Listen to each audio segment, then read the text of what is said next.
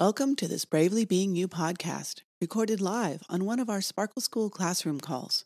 Each week, intuitive feeling type women share what it's like to be a small and mostly invisible minority in a sensing majority world. Many of us suspect that we're incredibly smart and creative, but we can't always find the words to say so. We sense that we're meant for more, but too often settle for less. These are just two of the many challenges that are constantly shifting in the back of our very complex minds like the ever changing sparkles in a kaleidoscope. At Bravely Being You, we embrace our complexity and sensitivity as rare, intuitive feeling type women. Enjoy. Good morning, everyone. This is Shayla, and I want to welcome you to Sparkle School, where together we access our innate intuitive wisdom as unique, self valuing, and deeply feeling women, and share who we're becoming in a safe, sensitive community. In recent weeks, we've been using as our discovery lens the life area of family, and in particular, family of origin, that group of people who saw us through our earliest years. This week, we focused the family of origin lens on the life area of living space. We first learn about how to respect, organize, decorate, and manage a living space as children and we do so pretty much without realizing that such learning is taking place. It's quite likely that most children never think much about the space they are living in growing up, in the same way that our, an egg doesn't stop to think about its shell. The psychologists now agree that the environment we grow up in can greatly influence who we become as adults, and then, of course, who we become can greatly influence how we think about our adult living spaces. In one way, our early home or homes make up the family soup pot from which we draw our nourishment or lack of nourishment in all areas of life. If we're lucky, our early living space is true to the old ad- adage home is where the heart is. But regardless of the amount of love we receive at home, it is always a place of early learning as a child. In the food preparation and eating areas, we learn about our health and nutrition. In the bathroom, we first learn about having a clean body and about sanitation and dental care.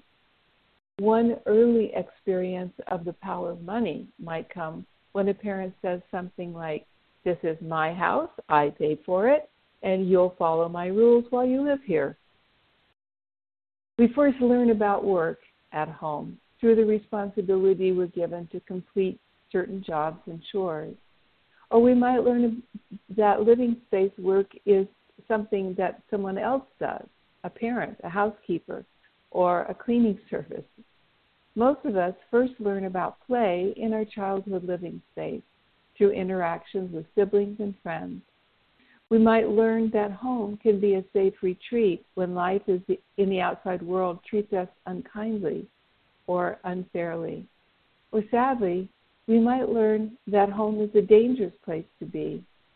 Our bedroom, a sleeping space growing up, might truly be a sanctuary where we learn from infancy to trust that we can lose consciousness altogether for many nighttime hours and then wake up ready to face or even embrace the world again.